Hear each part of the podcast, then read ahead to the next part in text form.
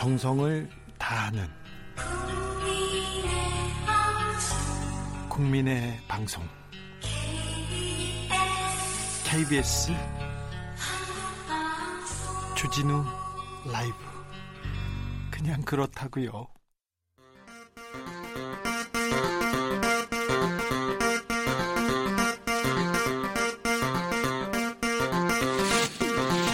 주진우 라이브.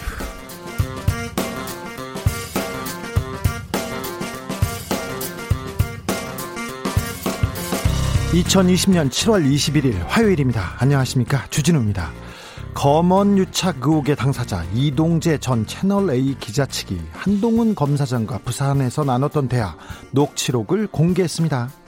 쟁점은 이 기자와 한 검사장의 공모 여부입니다.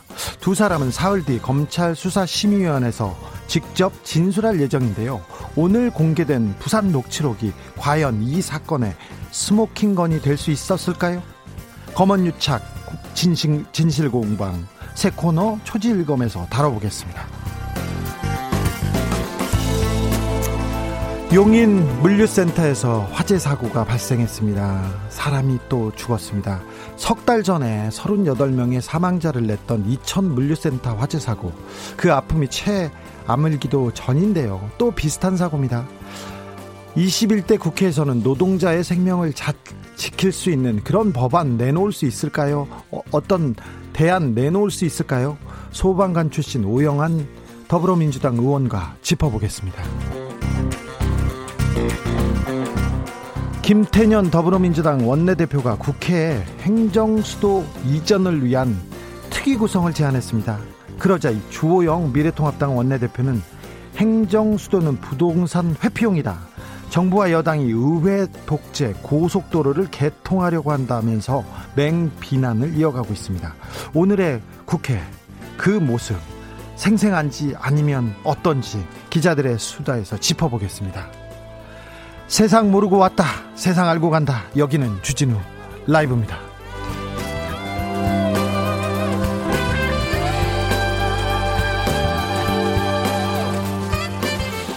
주진우 라이브, 오늘은 슬로건 공모에서 최종 장원으로 뽑힌 2355님의 슬로건으로 시작해봤습니다. 세상 모르고 왔다, 세상 알고 간다.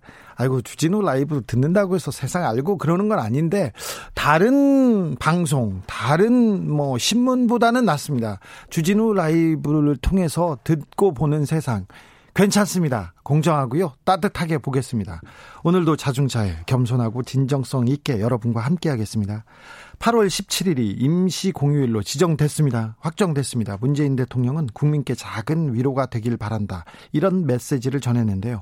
공휴일 소식 접하고 좋으셨어요? 어땠나요? 벌써부터 사흘 연휴 어떻게 보낼지 계획 세우고 계신 분이 있으십니까? 그런 이야기 들려주십시오. 그리고 오늘 하루 여러분의 작은 위로가 됐던 말들, 일들 있으면 들려주십시오. 저한테도 위로가 좀 필요합니다. 샵 9730, 짧은 문자 50원, 긴 문자 100원입니다. 콩으로 보내시면 무료입니다. 주진우 라이브가 여러분의 위로가 조금 돼야 될 텐데 위로가 되고 있는지 잘 모르겠습니다. 그걸 위로가 되길 바랍니다. 그걸 위해서 좀 노력하기도 하고요. 그럼 오늘 순서 시작하겠습니다.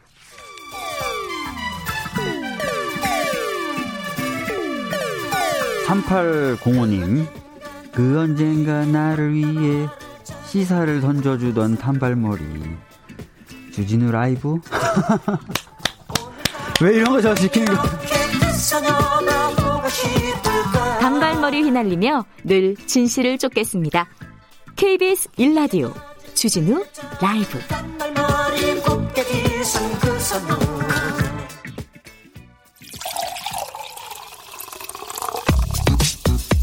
진짜 중요한 뉴스만 쭉 뽑아냈습니다. 주 라이브가 뽑은 오늘의 뉴스 주스.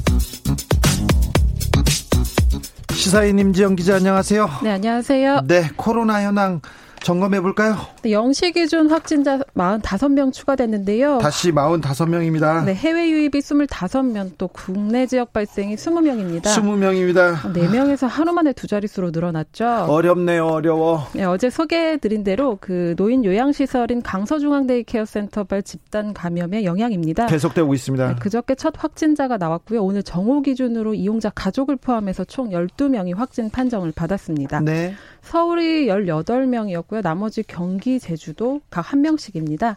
제주도의 경우엔 열이 나는데 해열제를 먹으면서 제주를 관광했던 서울 광진구 확진자발 N차 감염입니다. 네.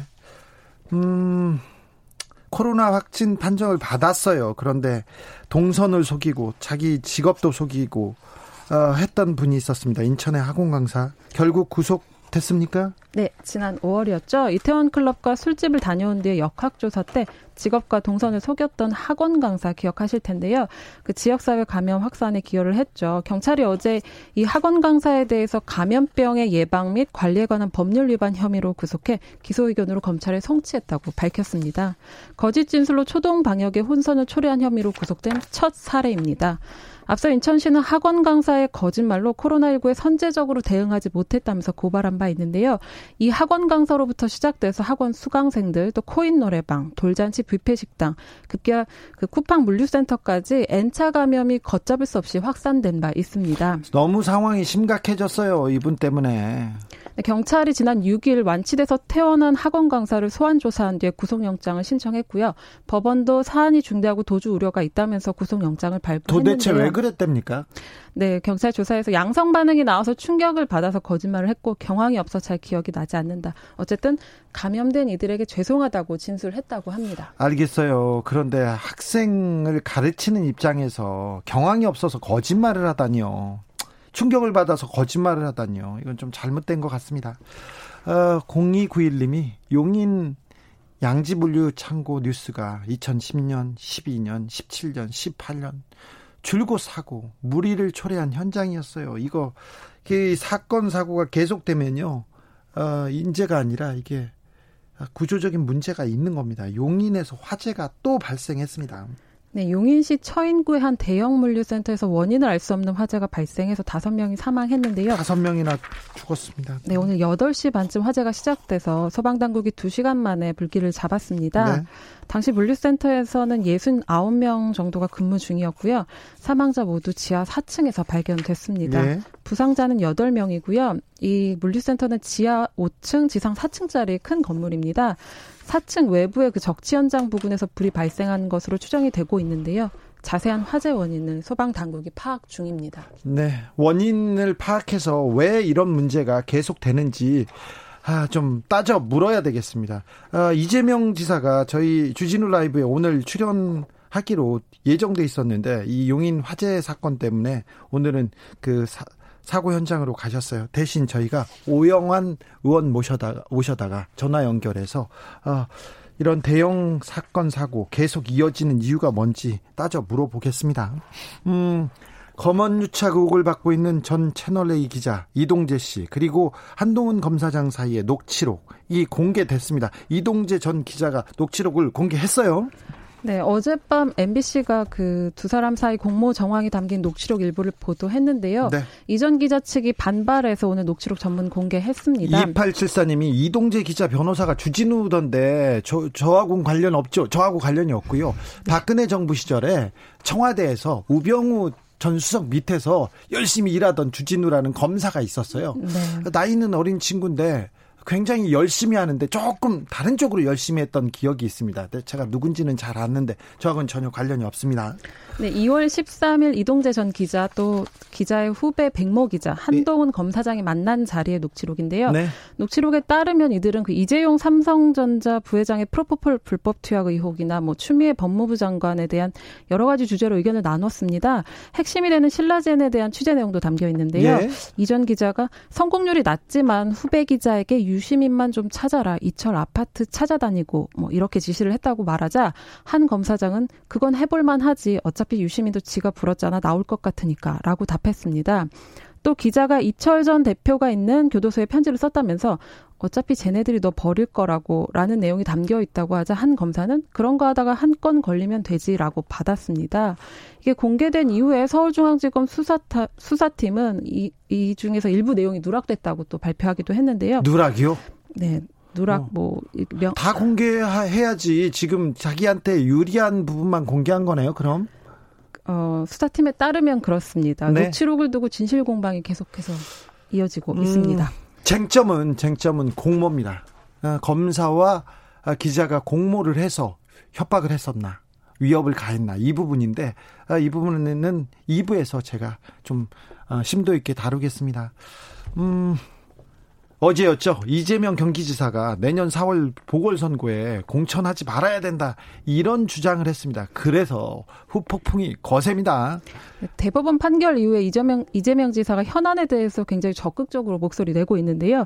어제 한 라디오 방송 인터뷰에서 그 장사꾼도 신뢰를 유지하려고 손실을 감수한다. 정말 아프고 손실이 크더라도 기본적인 약속을 지키는 게 맞다. 공천하지 않는 게 맞다라고 말한 겁니다. 이거 당하고는 전혀 조율되지 않은 발언인 것 같고요. 당에서는 반대 목소리가 큰데요. 네, 그런 것 같습니다. 오늘은 당대표 선거에 출마한 이낙연 의원이 라디오에 출연해 이 발언에 대한 우려를 나타냈는데요. 아직 시간이 많이 남았고 그 전에 해야 할 일이 많은데 당내에서 왈가왈부하는 게 현명한가. 몇 개월 끄집어당겨서 미리 싸움부터 하는 게 왜 필요할까라고 한 겁니다. 이재명 지사에 대해서 이낙연 의원이 굉장히 강한 어조로 말한 거예요. 이낙연 의원의 성격상 이러면 굉장히 콕콕 찍어서 얘기한 겁니다. 네, 이재명 지사와 연대설이 나오고 있는 김부겸 전 의원도 입장을 분명히 했는데요. 내년 서울시장, 부산시장 선거에서 반드시 이겨야 한다면서 공천해야 한다는 입장을 밝히기도 했습니다. 네. 그리고 어제 이해찬 더불어민주당 대표도 고위전략회의에서 이 지사가 저렇게 말해버리면 일주일 내내 시끄러울 거다. 지금 저렇게 모두 답변할 필요가 뭐가 있냐라고 말한 것으로 알려졌습니다. 네. 내년 선거는 대통령 선거에도 영향을 미칠 수 있죠. 공천 여부를 놓고 민주당 안에서 갑론을박이 이어지고 있습니다. 그러네요. 뜨거워지고 있다고 해야 되나요? 아니면 논란이 당분간 계속될 것 같습니다. 오늘 미래통합당 주호영 원내대표가 국회에서 대표 연설을 했습니다. 네, 문재인 정부에 대해서 강하게 비판했습니다. 위선, 독재, 대실패 이런 단어가 나왔는데요. 문재인 정부 정권이라고 했는데요. 문재인 정권의 실상은 위선과 모렴치로 국민 한 분 한 분이 독재 정권의 심각성을 인식하고 함께 맞서주셔야 한다고 말했습니다. 또 부동산 정책에 대해서는 대실패라고 규정을 했고요. 김현미 국토교통부 장관의 경질, 또 대통령의 사과를 요구하기도 했습니다. 어렵사리 내 집 한 채를 마련하니 종부세와 재산세 폭탄을 퍼붓고 양도세마저 인상하겠다고 하는데 도대체 집 가진 게 죄인가라고 묻기도 했습니다. 또 김경수 경남지사, 또 이재명 경기지사, 은수미 성남시장의 재판에 대해서는 봐주기 판결이라고 정의했는데요. 문재인 정권 이후 임명된 대법관 10명 가운데 5명, 헌법재판관 8명 가운데 6명이 특정 성향을 가진 단체 출신이라고 말하면서 판관들의 중립성을 의심했습니다. 특히 김명수 대법원장을 향해 부끄러운 줄 알라면서 비난의 수위를 높였는데요. 판사 출신인데 주호영 대표가 근데 재판부, 사법부에 대해서 비난의 수위를 엄청 높였네요. 네, 그렇습니다. 또 북한과 관련해서도 말했습니다. 지난 3년간 정권이 추진한 평화 프로세스는 개성공단 남북연락사무소 폭파와 북측의 조롱과 모멸로 허상이 완전히 무너져 내렸다고 진단한 겁니다. 또 이어 박지원 국정원장 후보자 임명에 대해서도 비판했는데요. 어떻게 대북 불법 송금으로 징역형을 살았던 인사를 국정원장에 지명할 수 있느냐, 이렇게 말한 겁니다. 또 전 박원순 시장의 죽음과 관련해 특위 구성을 제안하기도 했고요. 예, 여러 얘기를 했으나 독재 정권이라고, 독재라고 얘기했는데 미래통합당의 역사를 이렇게 거슬러 가다 보면 독재 정권에 부역했거나 핵심에 있던 분들이 있는데 그때 독재 시대에 어떤 일이 있었는지 잘 알고 계실 텐데 독재 이게 얘기하는 게 국민들한테는 어떻게 받아들일지 지켜보자고요. 네, 오늘 박주민 민주당 최고위원이 당대표 출마를 선언했습니다. 네, 조금 전 당대표 경선 출마 선언했고요. 예. 이로써 민주당 차기 당권 경쟁은 이낙연 의원, 김부겸 전 의원을 포함해서 3자 구도가 됐습니다. 큰 변수가 생겼습니다. 네, 박 최고위원은 출마 기자회견에서 코로나 이후 전환의 시대를 맞아 태세를 전환해야 한다면서 네. 시대를 교체하는 첫 번째 정당을 만들겠다고 밝혔습니다. 네. 그리고 국민은 대화와 설득의 일을 하라고 176석을 만들어줬지만 현재 당의 모습은 현장에 있지 않고 국민과 과감히 교감하지 못하고 있다면서 오히려 국민을 걱정만 하는 구경꾼으로 만드는 게 아닌가 걱정이 든다고 지적했습니다. 예. 박 최고위원은 일하는 국회를 위해서 국회 개혁의 필요성도 강조했는데요. 당대표에 출마한 두 의원을 향해서는 훌륭한 두 분 선배들과 경쟁하는 것조차 영광이라면서 기회를 준다면 당대표가 돼서 문재인 정부 성공과 정권 재창출에 앞장서겠다고 말했습니다. 박주민 의원은 주진우 라이브에서 주민센터를 지금 진행하고 있는데요. 대표가 되면 바로 주민센터를 정리하고 네. 닫겠습니다. 그리고 대표번호, 박주민의 대표번호를 다시 운영하려고 제가 생각 중입니다. 저 혼자 생각이고요. 네. 박주민 의원은 어쩔 수 없이 하게 될 겁니다. 그렇게 되면. 한상혁 방통위원장이 어제 청문회가 있었습니다. 인사청문회가.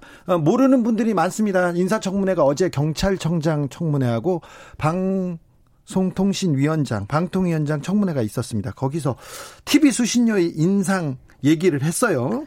네, 현재 수신료 2,500원이죠. 40년째 같은 가격입니다. 그렇죠. 네, 어제 한상혁 방송통신위원장 인사청문회에서 한 위원장은 수신료 인상이 필요하다는 입장을 밝혔습니다. 몇 가지 규제 완화로는 현재 지상파가 당면한 어려움을 해소하기가 불가능하다면서 근본적으로 공영방송 재원 구조를 다시 생각해야 되는 상황이 왔다고 그 인상 필요성을 설명했습니다. 네. 잘 아시다시피 수신료 인상은 매번 여야 정쟁으로 이루어지지 못했고요. 사회적 합의도 쉽지가 않았죠. 40년째. 네, 한상혁 위원장도 수신료 인상에 많은 어려움이 있고 시청자에게 부담이 될 수 있다면서 공영방송 스스로 자구 노력이나 개혁 방안이 전제돼야 동의를 끌어낼 수 있을 것이라고 말했습니다. 네, 이게 먼저라고 했죠? 네, 국회 과학기술정보방송통신위원회는 한 위원장에 대해서 인사청문 경과 보고서를 채택했습니다. 네, 어렵지 않게 방통위원장이 오를 것 같은데요.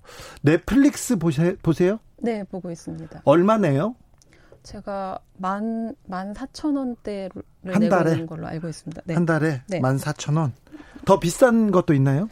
네, 화질에 따라서 다양하게 있는 걸로 알고 있거든요. 요금제 네. 3개로 알고 있습니다. 요금제가 3개인데 네. 14,000원대. 그런데 네. KBS를 보는 거는 2,500원이다. 40년째 묶여있다. 네. 논의가 계속 될 것으로 보입니다.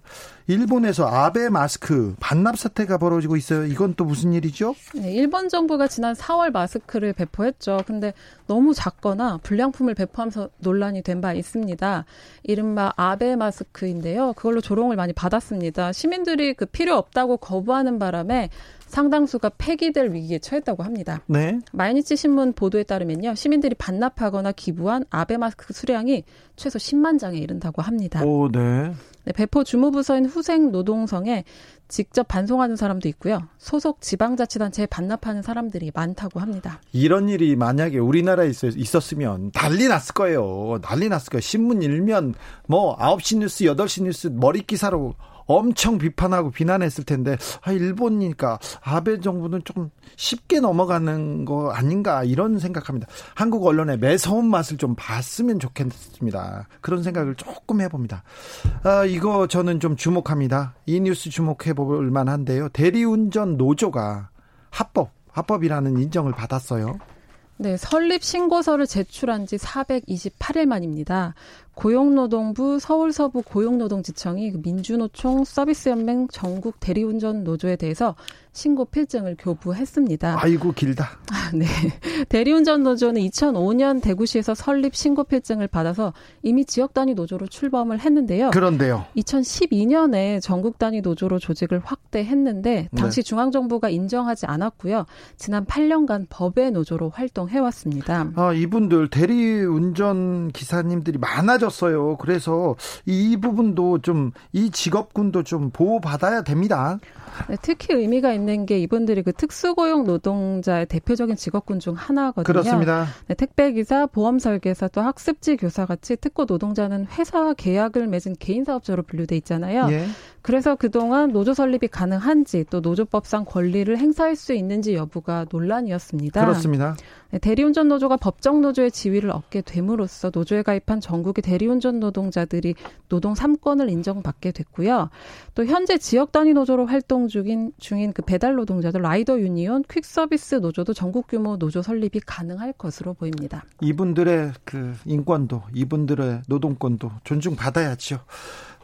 민주노총이 대의원들에게 노사정 합의안에 대한 찬반 투표를 묻고 있습니다.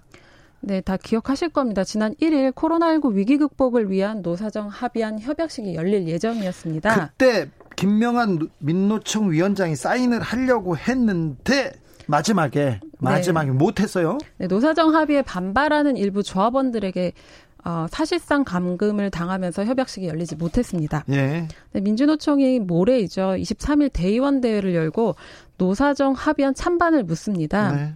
대의원 약 1,500명이 전자투표로 표결을 하고요.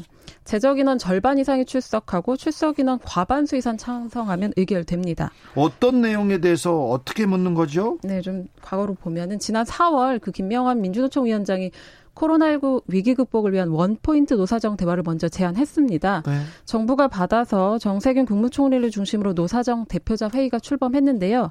40여일 동안 논의를 했고 노사정이 합의안을 마련했습니다. 네. 그런데 정작 민주노총 안에서 일부 조합원들이 합의안에 반발했습니다. 이유는 해고 금지와 사회 안정망 구축에 대한 구체적인 내용이 없다는 건데요. 네. 김명환 위원장은 온라인 대의원 대회를 앞두고 배수진을 쳤습니다. 어제 동영상 연설에서 그 일부 정파의 조직적인 반대로 노사정 합의안 추인이 무산된 과정을 구체적으로 밝혔습니다. 네. 민주노총 위원장이 정파 문제를 공개적으로 비판한 건 극히 이례적인 일이고요. 그렇습니다. 네, 김 위원장은 정파의 결정이 아닌 민주노총 대의원 동지들의 결정을 요청한다고 말했습니다. 그리고 만일에 그 노사정 합의 최종안이 부결될 경우에 위원장을 포함해서 현 지도부가 사퇴하겠다는 뜻도 밝힌 바 있습니다. 네, 민노총이 중요한 기로에 서 있는 것 같습니다. 현명한 판단이 결정됐으면 하는 생각이 좀 있습니다. 주스 임지영 기자 함께했습니다. 감사합니다. 감사합니다. 66662님입니다. 진우 형님, 오늘 상반기 부가세 신고했는데 매출 4천만 원 이하는 부가세를 코로나 때문에 깎아주더라고요. 그래서 180만 원 내야 되는데 130만 원을 깎아주더라고요. 소상공인들이 많이 보는 라이브니까 모르는 사람들을 위해서 널리 퍼뜨려주세요. 꽁돈 생긴 것 같아서 하루 종일 기분 좋네요. 아, 저희 세금이, 우리가 낸 세금이 이런 분들한테 힘이 된다는 것이 저희도 힘이 됩니다. 기분이 좋습니다. 1629님, 공휴일이라고 해도 임시 공휴일이라 저희 회사에는 해당 사항이 없을 것 같네요. 그냥 남일인 것 같아요. 빨간 날 제대로 못 쉬는 분들 많아요. 그리고 여름 휴가 제대로 못 가는 분들 많습니다.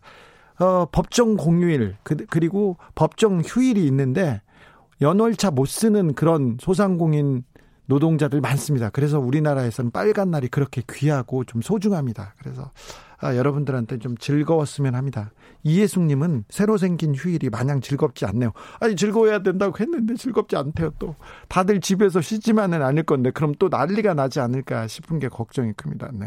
그래도 빨간 날이니까 그냥 좀 마음은 좀 따뜻하잖아요. 6716님, 이재명 대권을 향한 첫걸음을 떼었군요. 역시 성격이 불이군요. 불인데요. 성격은 불인데 이번 이재명 지사의 결정이 있지 않습니까? 그런데 이재명 지사의 그 생각하고는 좀 다른 쪽으로 얘기한 것 같아가지고 그 속내가 좀 궁금해서요. 제가 인터뷰에서 그거 집요하게 물어보고 싶었는데 네, 곧 그런 자리 마련하겠습니다. 8037님이 70대 중반 노인입니다. 주진우 기자 나이가 어떻게 됐습니까? 이제껏 못 들어본 방송을 진행해가지고요. 아, 네. 이거 뭐 어찌 얘기하든 제가 73년 소띠입니다. 교통정보센터 다녀오겠습니다. 오수민 씨. 주진우 라이브.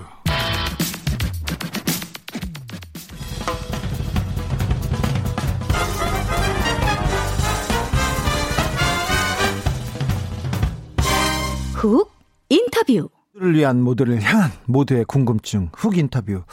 용인 물류센터 화재 소식 안타깝습니다. 때와 장소만 바뀌었을 뿐 똑같아요. 물류창고 대형 화재. 아, 사고가 날 때마다 목소리를 높이는데 해결은 안 되는 것 같습니다. 이제는 좀 해결해야 될 것 같습니다.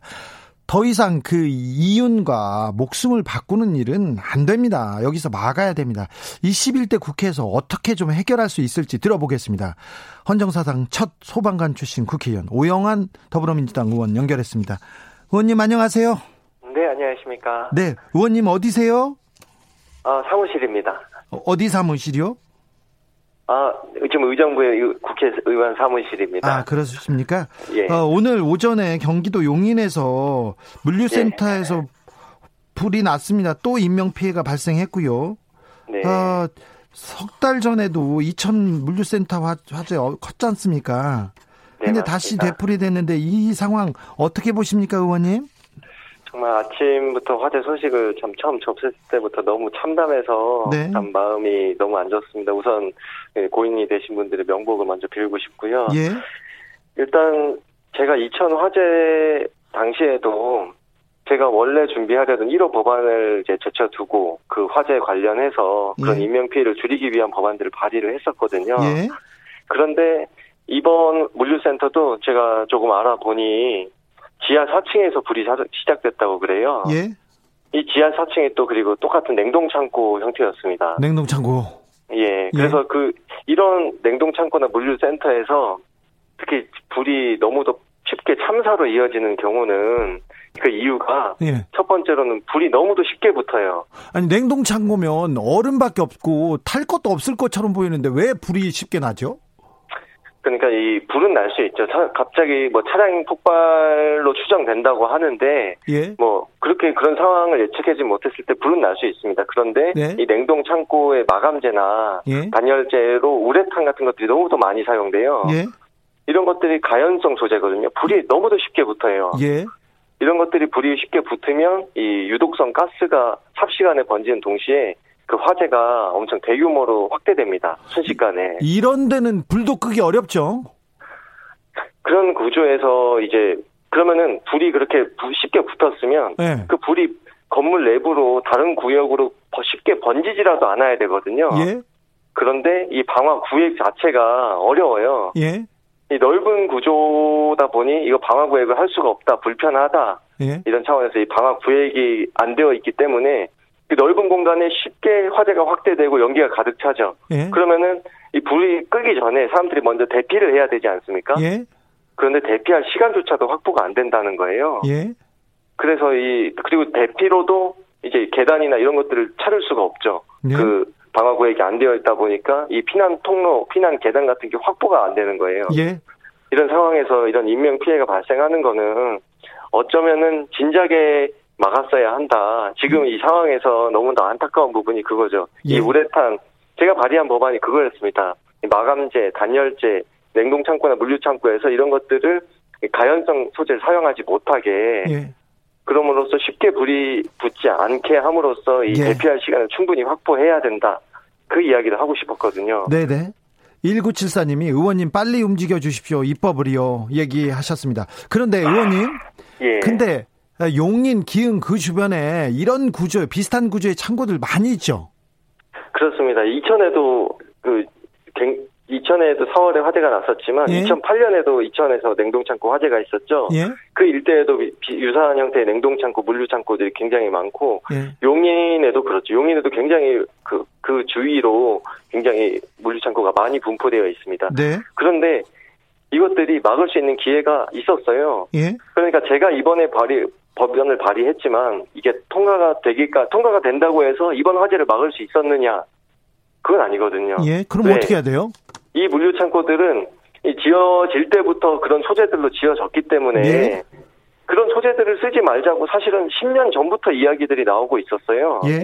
우리 소방 당국에서는 이게 불이 붙으면은 사람이 많이 인명피해가 발생할 수밖에 없다.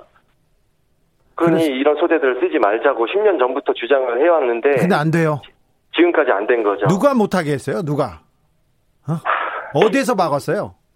사실 이 근본적인 원인은 이게 사람들이 죽어나갔을 때 그때만 잠깐 우리 사회가 관심을 가진다는 거예요. 사실 이천 화재에 그토록 많은 희생자가 발생했지만 바로 어제 그 이야기를 하는 사람이 있었습니까? 없어요. 그렇죠. 제가 국회에 관련 법안을 발의했을 때 이제 그거에 관한 노력을 이제 21대 국회에서 지속해 나가야 하는데 네. 사회적 관심이 줄어들고 하면은 슬슬 이제 경제적 논리들을 들고 나와요. 예.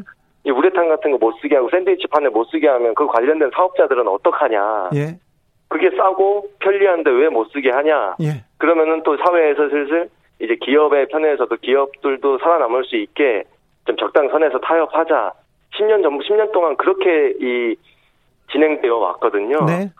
그럼으로써 이런 화제들이 되풀이되고 있는 겁니다. 지금 네. 지금부터라도 이런 소재들을 사용하지 못하게 하는 것이 네네. 아주 중요하다고 말씀드릴 네. 수 있어요. 그래서 지금 오영환 의원을 모신 거 아닙니까? 오영환 네. 의원이 좀 더 띄워주셔야 되겠습니다. 아 정말 너무도 참담한 마음으로 제가 해야 할 일들이 많다는 걸 네. 정말 절실하게 깨닫고 있습니다. 이런 현장, 그 소방관 시절에 이런 현장에 출동한 적 있으실 거 아니에요? 근데 예. 어렵죠? 그리고 이런 대형 창고 같은 경우는 네. 이 농연이 굉장히 넓게 분포되어 있기 때문에 그리고 환기가 다 안 되기 때문에 예. 연기가 다 빠지기 전까지는 이 진입해서 뭔가 화재 원인 조사라든지 진압 활동 자체, 인명구조 활동 자체가 너무도 어려워요. 그때 인명사고도 나는 거고요. 그 안에서.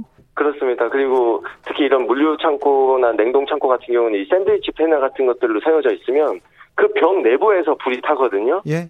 그러면 물을 아무리 갖다 부어도 그 벽 내부로 침투가 안 되기 때문에 이 쉽게 진압도 되지 않고 소방관들의 사고로도 이어질 수 있습니다. 실제로도 유사한 사고들이 너무도 많이 발생했었고요. 네네. 아이언파크님이 예고된 재앙이네요. 그렇습니다. 8672님 건축 자재가 불쏘시개 아닙니까? 값이 싸니까 자꾸만 사용하지요. 그런 측면이 있지요, 의원님?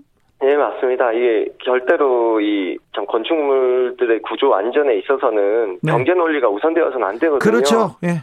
그렇죠. 내부에는 이제 근로자들이 있고 노동자들이 있고 이제 그 안에서 오고 가는 사람들이 들어가는 공간인데 예. 거기 안에서는 사람들의 안전이 최우선이 되어야 하는데도 아직까지도 너무도 경제성, 편리성의 논리에 뒤처지고 있다 이렇게 그렇죠. 봅니다. 와, 우리 사회는 돈돈 하다가 돈이 생명보다도 훨씬 중요한 사회가 돼가지고요. 좀 안타까운 사고가 계속 되는 거 아닌가 이런 생각도 해봅니다. 2329님은 가연성 소재 말고 불연성 소재 사용하면 비용보다 목숨값이 싼데 택일하면 어떻게 하겠어요? 이렇게 안타까워했고요. 양재모님은 네.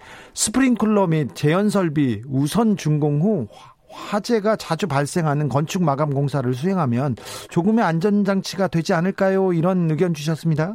예, 사실 오늘 정확하게 이제 제가 들어가서 이제 확인을 해보거나 지금 감식 조사 중이기 때문에 알 수는 없지만 이 건물 규모상 스프링클러가 설치되는 이 공간일 거예요. 그래야죠. 물류센터가 예. 그런데 냉동 창고는 또 스프링클러가 설치될 수가 없습니다. 현행법상. 아 그렇죠. 예, 안에서 이제 네. 스프링클러 헤드에 물이 언다거나 뭐 이런 것들로 인해서 현재 기준으로는 스프링클러 설치되지 못하는데. 그러면은 그 안에서 이제 그런 위험한 단열재나 마감재가 불에 쉽게 탈 수 있는 걸로 되어 있으면 물이 아니더라도 가스계라든지 아니면은 뭔가 그 준비작동식이라든지 뭔가 다양한 이 R&D를 통해서라도 이 적응성 있는 이런 자동식 소화가 될 수 있는 설비를 넣어줘야 되거든요. 아니 자꾸 사람들이 이렇게 죽어나가는데 아직까지 바뀌지 못하고 있습니다. 아, 네. 아, 오영환 의원. 소방관 하다 온 것 같아요. 네. 아주 전문적인 얘기가 조금 보입니다. 들립니다. 1749님이 예. 노동자가 안전하게 일할 수 있는 나라 만들어주세요. 국회의원님 얘기하셨는데 그럼 오영환 의원 그 소방관으로 일하다가 국회에 와서 이 안전을 위해서 이 법안은 좀 통과시켜야 되겠다. 이 법은 만들어야 되겠다. 이런 내용이 있을 거 아닙니까? 예. 사실 그 부분들이 뭐 각 분야별로 화재뿐 아니라 인명 피해에 관련된 모든 사고와 응급 상황에 대비한 것들이 너무도 많기 때문에 단 하나의 법 뭐 이런 걸 말씀드리기는 어렵지만 근데 또 우리 사회적 약자들, 우리 노동자도 마찬가지겠지만 이제 또 어린이라든지 노인이라든지 장애인이라든지 이렇게 신체적으로 좀 약하거나 또 경제적으로 약한 분들 이런 재난 취약계층이라고 부르거든요. 네. 이런 재난 취약계층들은 이런 재난이 발생했을 때 화재뿐 아니라 모든 재난에 있어서 가장 먼저 희생되는 분들입니다. 사실은 그런 분들을 특별히 더 보호할 수 있는 법안이 필요하다. 네. 이런 법안을 내셨어요? 지금 준비하고 있습니다. 준비하고 있습니까? 네. 예. 위드89님이 사람 죽어가는데 왜 변화가 없냐고요. 이번에도 사람이 죽었습니다. 그래서 이번 그 희생을 계기로 좀 배워야 될 텐데요. 우리 사회가. 솔직히 말씀드릴게요. 예. 이번 화재 또한 이 사회의 많은 충격과 상처와 또 아픔을 이렇게 공감하고 있지만 네. 또 한 달만 지나면 또다시 잊어버릴 수도 있어요. 사람들이. 네. 그러지 이제 그 잊지 않고 기억함으로써 그리고 이 스스로가 먼저 이렇게 안전 같은 거에 관심을 가지고 솔직히 말하면 제가 이 법안을 발의해서 안전을 위해서 각자 개인적으로 이런 것들을 지켜줘야 한다 이런 법안을 내면은 결정적으로 삶의 불편이 조금이라도 생기면은 아마 또 거기에 대해서 반발이 굉장히 심할 거예요. 예. 이제는 그런 사회 분위기 자체가 바뀌어야 된다는 거죠. 네. 안전을 위해 안전이 최우선인 사회가 되어야 하고 그러기 위해서는 우리 사회 기업뿐 아니라 이제 기업에서 일하는 분들도 그렇고 기업, 사업주, 건물주 모든 분들 그리고 그 안에서 그 건물을 이용하는 사람들 모든 사람들이 이제 안전의식이 투철해져야 된다.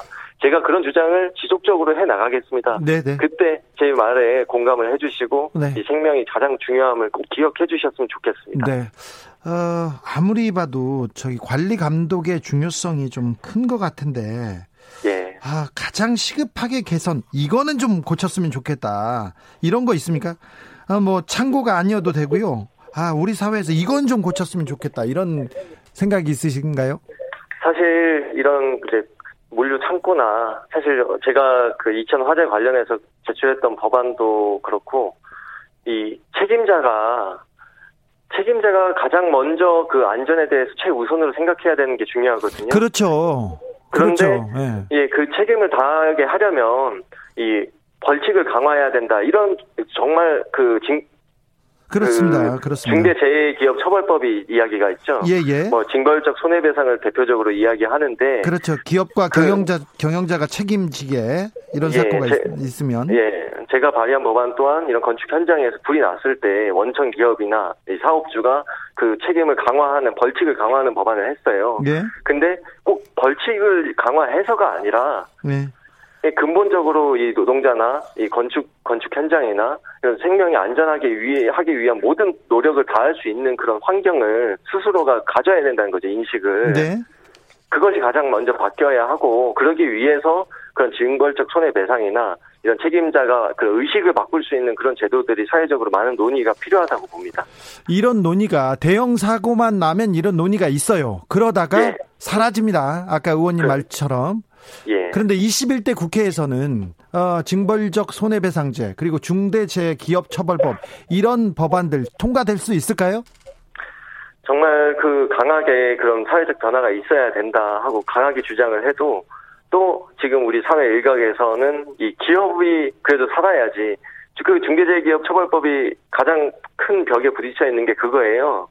그렇게 하면은 기업 망하라는 거다. 기업이 망하면 우리 국가에 정말 큰 손실인데 왜 그렇게 기업만 잡나? 기업도 같이 살아야 할 거 아니냐? 이런 주장들이거든요. 예. 사실은 우리는 기업을 망하게 하기 위한 목적이 아니라 기업이 이 노동자의 그리고 모든 현장에서 그 사람의 생명을 최우선으로 해야 그 책임을 다하게 해야 한다. 그 책임을 다하게 하기 위해서 만드는 예방을 위해서 만드는 건데. 그렇죠. 예, 그 주장에 좀 잘못 해석하고 있는 거죠. 네. 예, 그런 부분은 반드시 바뀌어야 된다. 이렇게 말씀드리고 싶습니다. 네, 이 법안은 사실 여야가 따로 없이 공감대가 형성돼야 될 텐데 설마 예. 반대하시는 분들은 없겠죠? 국회의원들 중에서는 있죠. 정말 반대하는 것보다 저는 정말 안타까운 것이 기억을 하고 노력을 해야 된다는 거거든요. 네. 아니 반대하는 사람들이 있구나 지금. 그죠? 어떤 것에 있어서 말씀이시죠? 이거 기업이 처벌받는 법에 대해서 반대하거나 징벌적 손해배상 이거는 반대할 이유가 없을 것 같은데 반대하는 사람들 있구나, 그죠? 일단 제가 그 발의하지를 않아서 제가 거기에 대해서 누가 반대를 하시는 오 의원 말을 예. 돌리지 말고 어떤 의원들이 반대합니까? 저는 그러니까 저는 이 법안을 제가 발의한 게 아니라서 제가 발의한 법안에 관해서 말씀을 드릴게요. 아니 내가 부인한테 물어본다 그러면 얼른 얘기하세요. 정말 몰라서 말씀을 못 드리는 거예요. 그거는 진짜요? 반대하는 분이 있을 거예요. 그러면 우리가 조사해다가 다음 방송에서 우리가 한 번 더 합시다. 예, 알겠습니다. 국민 생명보다 더 우선하는 가치는 없지 않습니까? 그죠? 예, 네. 맞습니다. 말 좀 들어라님 의식의 전환이 필수입니다. 안전이 필수죠. 그럼요. 1749님, 노동자들은 목숨 걸고 일해야 합니까? 이러니 젊은 사람들이 그런 일 안 하려는 거 아닙니까? 그러니까 출산율이 줄어드는 거고요. 그렇죠? 맞습니다. 네. 정말 저도 21대 국회에서 정말 끊임없이 관련된 생명 안전을 위한 노력들을 계속해 나갈 것인데 네. 꼭 사고가 났을 때만 이렇게 관심 가져주지 마시고 꾸준히 제가 발휘하고 제가 이제 생명 안전을 위해 하는 노력들에 공감해 주시고 힘을 실어 주시면 네. 더 안전한 사회를 만들기 위해서 안전한 대한민국 국민들이 더욱더 행복하게 일하고 안전하게 행복하게 퇴근할 수 있는 나라 만드는데 정말 모든 노력 다하겠습니다. 알겠습니다. 응원하겠습니다. 감사드립니다. 화재 사고가 나면 진화 작업하는 소방관들의 안전 항상 걱정입니다. 소방관들의 안전을 위해서도 저희가 또 계속 이 문제 계속 지속해서 문제 제기하겠습니다. 여기까지 듣겠습니다. 오영환 더불어민주당 의원이었습니다. 감사합니다. 네, 감사드립니다.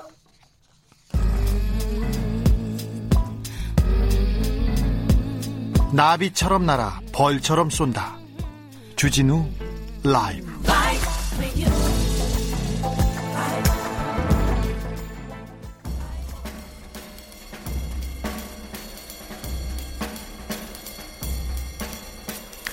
느낌 가는 대로 그냥 고른 뉴스 여의도 주필.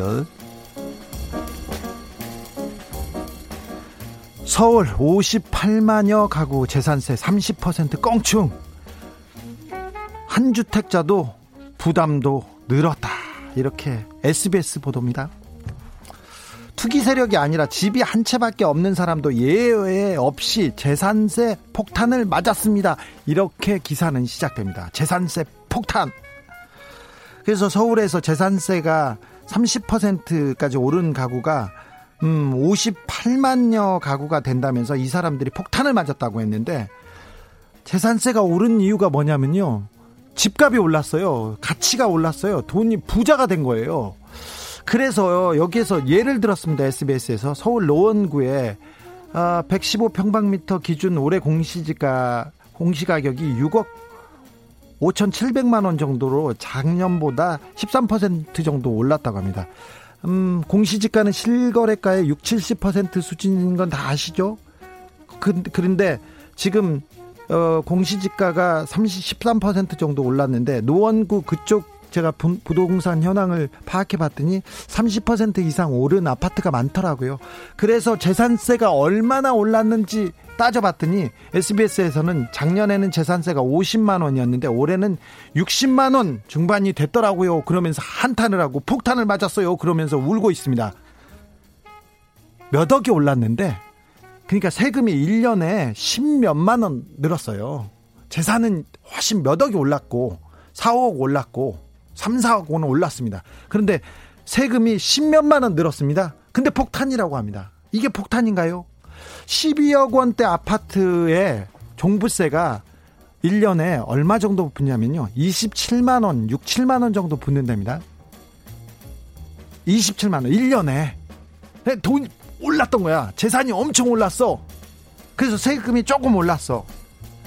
올해 최저임금 시간당 130원 올랐습니다. 근데 최저임금 때문에 나라 망한다, 그렇게 얘기합니다. 부동산이 마구 올라가고 있어요. 근데 부동산 때문에 나라 망한다 이런 얘기는 안 하고요, 세금 폭탄 때문에 망하겠다, 못 살겠다 얘기합니다.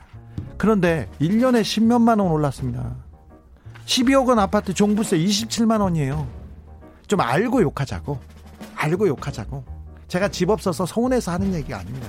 1년에 10만 원 올랐다고 폭탄이라고 얘기하다니, 이거는 좀 너무하잖아요. SBS 부자를 위해서 너무 그런 거 아닌가, 저는 그런 생각을 조금 해봅니다. 그냥 그렇다고요. 세계 군사력 평가에서 한국 6위, 북한은 25위. 한국일보 기사입니다.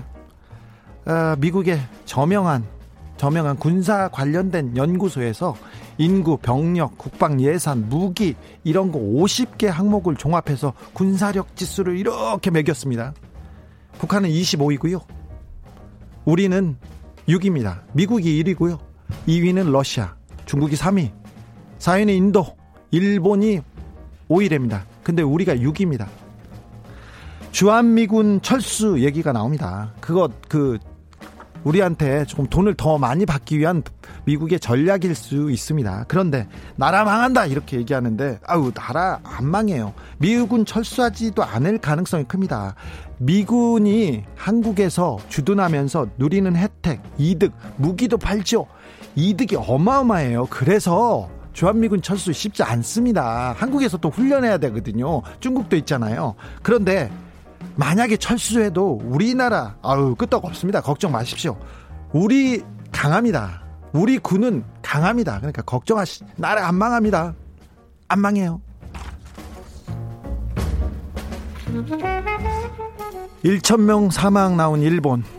국민 70% 내년 올림픽 안 된다. SBS 기사입니다. 코로나19 확진자가 급증합니다. 일본에서 요새 600명 막 500명 계속 수백 명대입니다. 도쿄는 뭐 300명 400명 엄청납니다. 근데 일본 씨름 스무대회가 반년 만에 일반 관중을 받기 시작했습니다. 프로야구 축구도 지난 10일부터 최대 5,000명까지 관중을 받고 있어요. 지금 받고 있습니다. 지난번에 롤러코스터 타면서 마스크 쓰고 으악 이렇게 비명 지르지 말기로 하고 롤러코스터도 돌고 있습니다.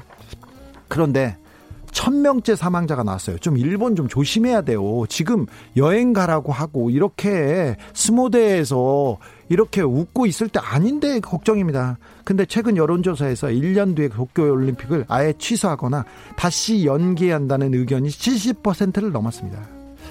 124년 올림픽 역사상 첫 번째 연기였습니다. 이번 도쿄올림픽이. 그런데 다시 연기론이 나옵니다. 이거 마음이 고와야 되는데 일본 아베 정부 마음이 고와야 되는데 남한테 폄훼하고 한국이나 헐뜯으려고 하고 마음이 고와야지 올림픽도 있죠.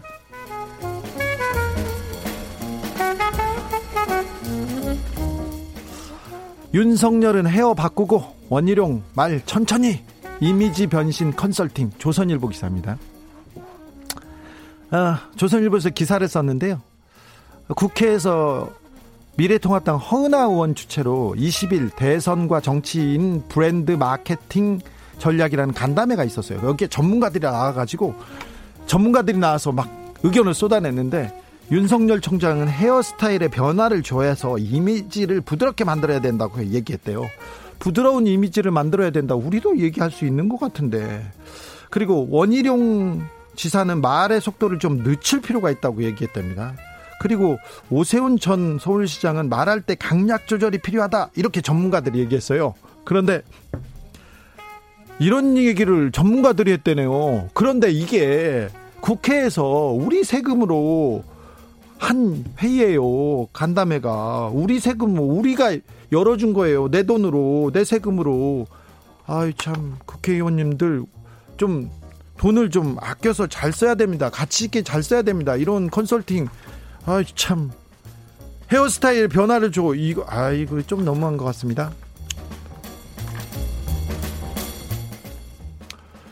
윤석열 눈 항상 충혈 몸무게도 4~5kg 줄어. 조선일보 기사입니다. 조선일보 기사인데요. 굉장히 장문의 기사인데 제가 뒷부분만 조금 읽을게요. 윤 총장은 주변에도 별말을 하지 않는다고 한다.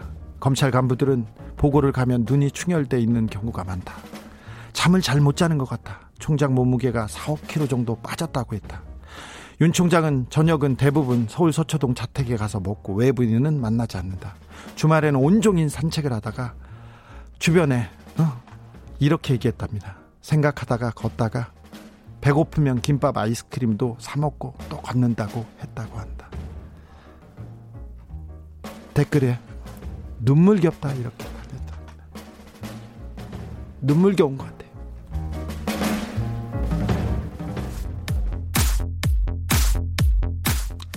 싸이의 젠틀맨 들으면서 헤어스타일을 좀 바꾸라고. 잠시 쉬었다 저는 6시에 돌아오겠습니다.